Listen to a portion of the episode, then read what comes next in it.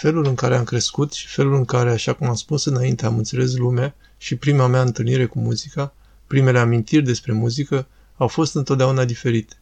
Imaginează-ți că nu am crescut niciodată cu ideea de a deveni celebru sau de a deveni muzician profesionist sau de a deveni compozitor. Toate acele lucruri nu au avut importanță pentru mine, niciun sens pentru mine, nici acum nu au.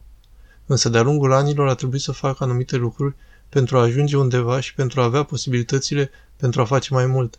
Pentru că atunci când crești ca pianist, concertist sau cântăreț sau un chitarist rock, în roll sau așa ceva, nu ai nevoie de prea multe, dar dacă treci prin, știi, direcția și modul în care fac lucrurile astăzi, ai nevoie de multă tehnologie. Ai nevoie de propriul tău studio, ai nevoie de multe lucruri. Așa că pentru a obține și pentru a face asta a trebuit să trec prin această industrie muzicală, care nu a fost cel mai bun lucru pentru mine și a trebuit să joc jocul. Și ca să treci prin această industrie muzicală, trebuie să ai succes. Trebuie să ai succes. Trebuie să vinzi discuri, trebuie, pentru că acesta este singurul lucru pe care ei... Vreau să spun că asta este ceea ce caută. Caută vânzări. Și caută să aibă oameni care să poată vinde și să aibă succes și să devină vedete, indiferent de care vedete sunt. Și asta a fost un lucru foarte dificil pentru mine toată viața, pentru că nu joc niciodată jocuri. Poate joc 10-20%, dar nu la 100%, lucru care nu este foarte bun pentru acest joc în sine. Și poate din fericire sau din păcate, poate am avut posibilitatea să scriu lucruri pe care le numim hituri.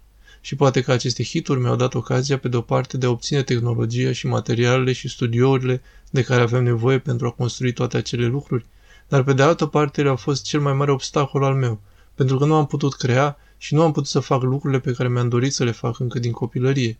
Nu am fost niciodată, nu am fost niciodată o vedetă pop bună, nu am fost niciodată, știi, tipul de evanghelist pe care au încercat să-l vândă companiile de discuri.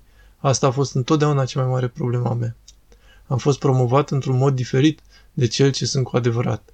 Nu pentru că nu sunt și celălalt, pentru că o făceam, dar o făceam nu pentru că asta a fost decizia mea principală, ci pentru că trebuia să o fac, altfel nu puteam, nu puteam.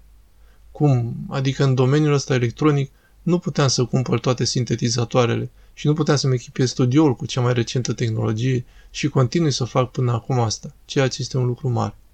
Așa că a trebuit să găsesc fondurile, finanțarea de care am avut nevoie mereu pentru a crea toate aceste lucruri și apoi asta m-a lipsit de un alt lucru foarte important, care este acela de a crea în afara acestora, sau poate să fac alte lucruri.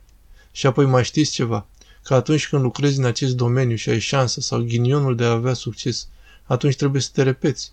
Acesta este un alt lucru pe care încercam să nu-l fac și de aceea cei de la casele de discuri spuneau mereu că sunt foarte dificil toate acele povești.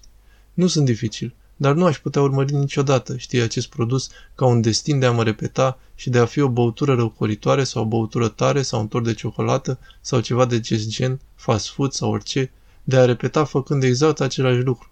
Dar a trebuit să o fac și știi că uneori încă o mai fac, dar vreau, nu pot spune că sunt foarte fericit, dar din nou, poate ceea ce i-a împins pe oameni să facă asta este pentru că din prima zi am creat hituri destul de mari, așa că a fost cu adevărat un lucru bun și un lucru rău.